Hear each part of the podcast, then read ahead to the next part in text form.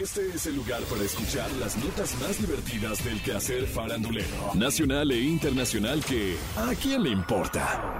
A partir de este momento escuchemos información no relevante, entretenida y muy divertida. Pero eso, ¿a quién le importa? Hace unos días, Jay de la Cueva reveló que los integrantes de Moderato buscan que la palabra moderatizar sea reconocida en el diccionario de la Real Academia Española. ¿Qué? Y es que mencionó que su nuevo disco, Roquea Bien Duro, incluye canciones moderatizadas de RBD. Recordemos que la Real Academia de la Lengua Española modifica su diccionario de manera anual y da la oportunidad de que la gente pueda agregar más palabras.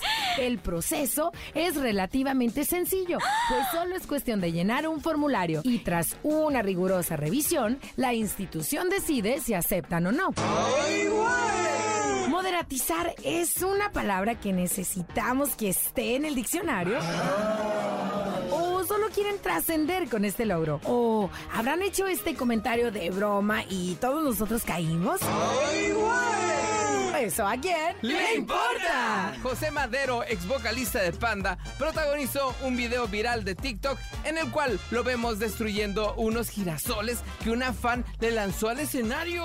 Bueno, eso sucedió mientras estaba interpretando el tema Sin Ampersand. Estaba cantando esa frase que dice: Tengo miedo de hacer esto peor, tengo mucho miedo de olvidarte, pero poco a poco olvido tu voz.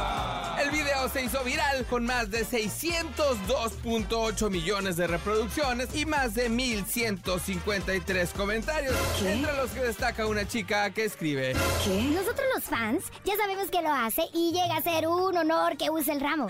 De hecho, la chica que subió el video no se lo tomó como algo personal, pues aclaró en los comentarios. El video se hizo con afán de cura, en ningún momento para tirarle a José ni hacerlo ver mal por eso. Mi amiga es súper fan, no se agüitó por lo de las flores, al contrario, ella ya sabía lo que pasaría si se las aventaba. La idea del TikTok fue mía.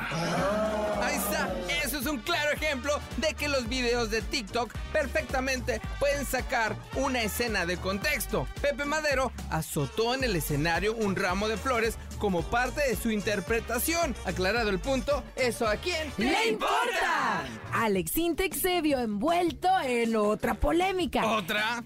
¿Qué? Yes, esta vez por revelar cómo le gustan las mujeres. ¿Cómo? Fue en una entrevista que dio para un podcast en donde la regó al responder una pregunta. ¿Por qué?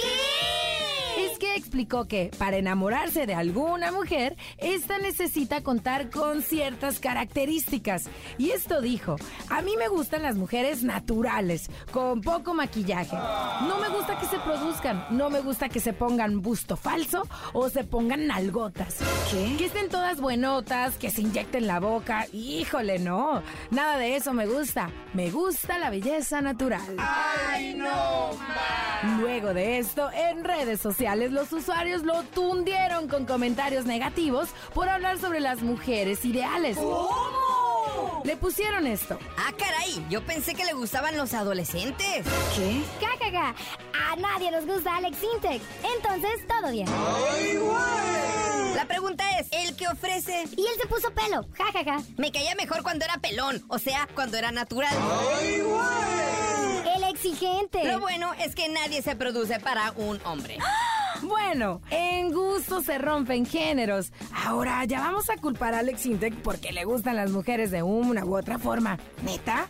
La verdad es que esta nota es algo que a quién ¡Le importa! Esto fue ¿A quién le importa? Las notas más divertidas del quehacer farandulero nacional e internacional. Porque te encanta saber, reír y opinar. Vuélvenos a buscar ¿A quién le importa?